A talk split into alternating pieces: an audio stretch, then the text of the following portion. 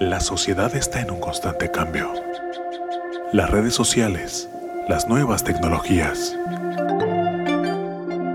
nos han sometido a una realidad abrumadora. Pero todo depende del cristal con que se mira. El generar un cambio está en nosotros. Siempre dentro de nuestras posibilidades y debe estar implícito en la misión de cada ser humano.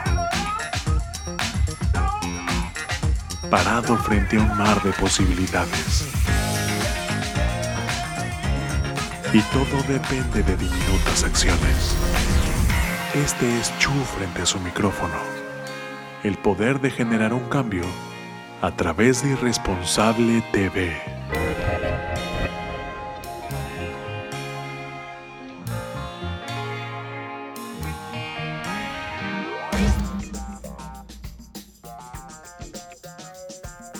Cuando escuchamos asesino serial, nos viene a la mente alguna película de Hollywood, alguna serie de Netflix o bien algún libro fantástico de historias de asesinos. Sin embargo, la realidad es que existen y habitan entre nosotros. Yo soy su amigo el Chu y hoy voy a platicarles sobre los asesinos seriales en México.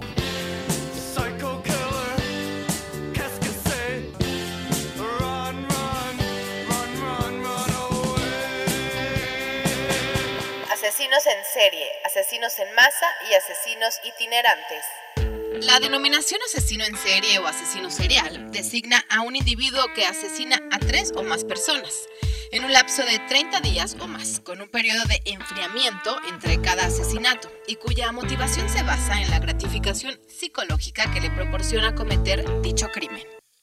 Todos hemos escuchado alguna vez sobre Charles Manson, aquel asesino serial que fundó una secta a la que nombró la familia Manson y a la que se adjudicaron más de 12 asesinatos, entre ellos el más nombrado, el de la actriz Sharon Tate, asesinada junto con otras cuatro personas más por miembros de esa secta en 1969. Manson fue llevado a la prisión estatal del condado de Los Ángeles el 22 de abril de 1971 por siete cargos de asesinatos en primer grado y un cargo de conspiración.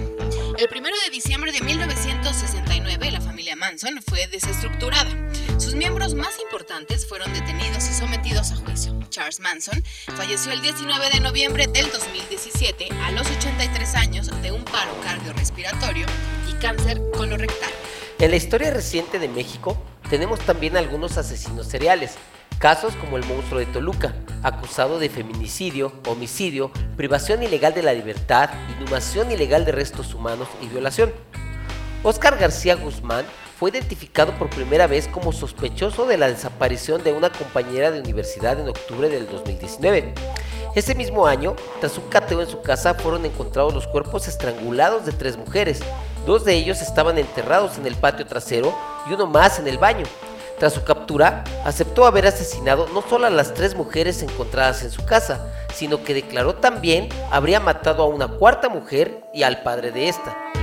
El llamado monstruo de Toluca se encuentra preso en el Centro Penitenciario y de Reinserción Social de Tenango del Valle, donde enfrenta otros tres procesos penales, uno por el asesinato de una joven de 23 años, otro por el presunto feminicidio de una mujer de 25 años, así como por la violación de una joven, ocurrida el 1 de septiembre de 2018.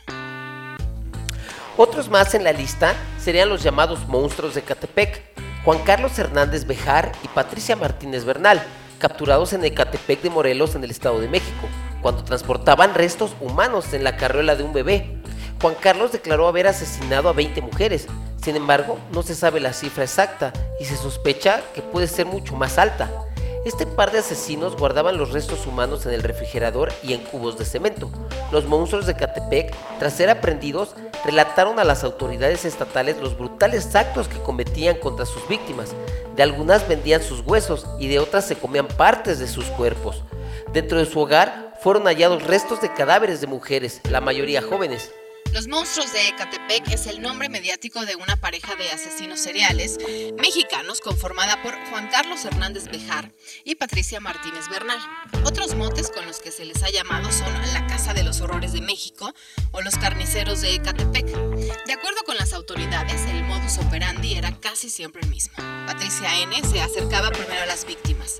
Los homicidas enganchaban a sus víctimas, invitándolas a la habitación donde vivían para ofrecerles mercancías como ropa, perfumes, quesos y productos para bebés. Ahí las asesinaban y las descuartizaban. El siguiente en la lista es Jorge Humberto Martínez, alias el Matanovias, que fue detenido en el vecino Guatemala por la Interpol, pues fue acusado por el asesinato de dos de sus parejas sentimentales en 2014 y 2016 en la Ciudad de México.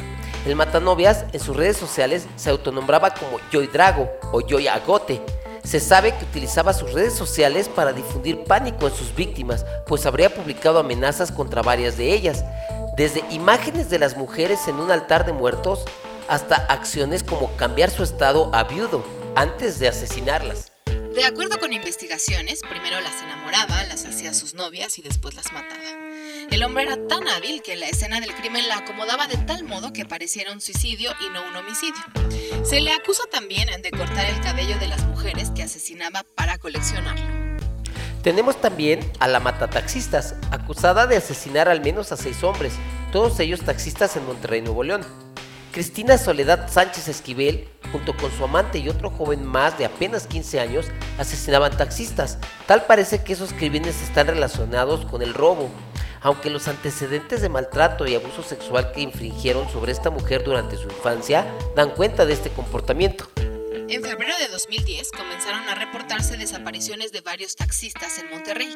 Nadie sospechó que tuvieran relación alguna, pero todos se hallaban en un mismo lugar, la Boca del Diablo. Cristina Soledad Sánchez Esquivel, apodada también La Plomera, fue capturada el 4 de junio del 2010 por policías de García, Nuevo León. Un taxista de 62 años la acusó por robo de su vehículo y agresión. En ese momento, él no lo supo, pero estuvo a segundos de ser asesinado, como le ocurrió a por lo menos otros seis hombres. Cinco eran taxistas. Tenemos también el caso de Abdel o Abdul Latif Sharif Sharif, conocido como el Chacal de Ciudad Juárez, a quien se le responsabiliza por alrededor de 20 feminicidios en Ciudad Juárez, aunque solo fue procesado por uno. Abdul Latif Sharif Sharif fue egipcio que en México y posiblemente también en Estados Unidos. Fue conocido mediáticamente como el destripador, el depredador o el chacal de Ciudad Juárez.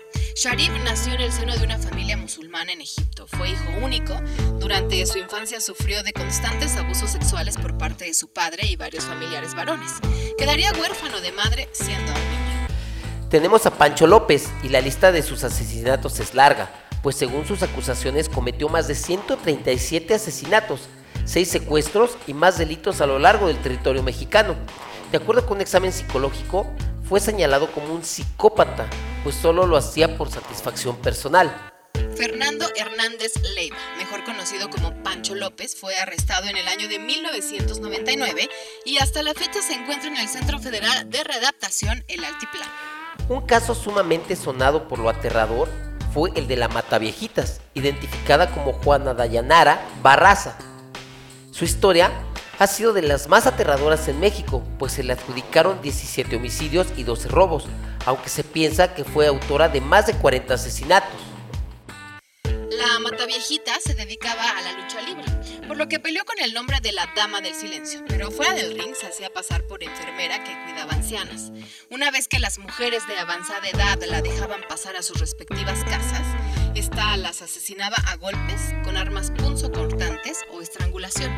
Actualmente cumple su condena de 759 años en prisión en el penal de Santa Marta, otro caso sonado fue el de José Luis Calva Cepeda, también conocido como el poeta caníbal.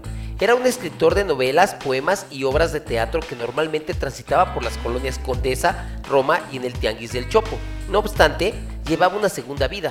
Cabala Cepeda fue autor de tres asesinatos de mujeres, de las que también se presume se comió parte de sus cuerpos. En el 2007 fue arrestado, pero mientras se realizaba la investigación en la casa del asesino, la policía encontró el cuerpo de la madre de sus hijos en partes, algunas en el refrigerador También fue encontrada carne en el sartén y el tronco de un cuerpo dentro del armario. Tenemos también el caso del narcosatánico, identificado como Adolfo de Jesús Constanzo. Fue líder de la secta Los Narcosatánicos, la cual no solo se dedicaba a traficar droga, sino que a la par realizaban sacrificios humanos. A él fue ligado Sara Alderete, quien fue ingresada al reclusorio y desde ahí escribió un libro que seguramente muchos leímos llamado Me dicen la narcosatánica, en donde asegura ser víctima del cubanoamericano Adolfo de Jesús Constanzo. Constanzo fue abatido durante su captura después de permanecer semanas como prófugo de la justicia. Y quien pagó los platos rotos fue su novia Sara Alderete, apodada La Madrina, quien se encuentra en prisión tras recibir una condena de 647 años. Tenemos también a Raúl Ociel Marroquín Reyes, conocido como el Sádico, fue encargado de asesinar a hombres homosexuales dentro de la Ciudad de México. A sus víctimas las buscaba en la zona rosa y tras invitarlos a salir los llevaba a un lugar para torturarlos hasta matarlos. Sus crímenes iban más allá de matar a los hombres, ya que descuartizaba los cuerpos y los restos los colocaba en maletas que tiraba en la colonia Asturias o cerca del metro Chabacano. Fue arrestado en el 2006 y recibió 128 años en prisión condena debido a los seis secuestros y cuatro homicidios que cometió. La lista de asesinos seriales en México es muy larga y data de muchos años atrás. En ella encontramos al menos un centenar de nombres con una larga lista de asesinatos. Por ello, nombrar a todos sería complicadísimo. Sin embargo, en esta lista encontramos motes como Los Huipas, asesinos seriales de Sonora. Los Huipas es el sobrenombre y nombre mediático con el que se le conoció a un grupo de asesinos seriales mexicanos. Todos sus miembros pertenecían al grupo étnico Yoreme Mayo. Son considerados como los primeros asesinos en serie de origen amerindio en México.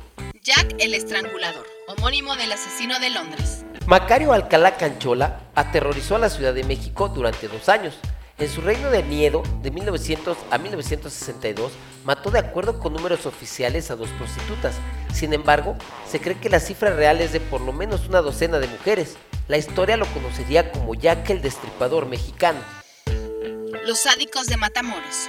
Rodolfo o Rudolf Infante y Ana María Ruiz Villeda son una pareja de asesinos seriales mexicanos, activos durante 1991 en la ciudad de Matamoros, Tamaulipas.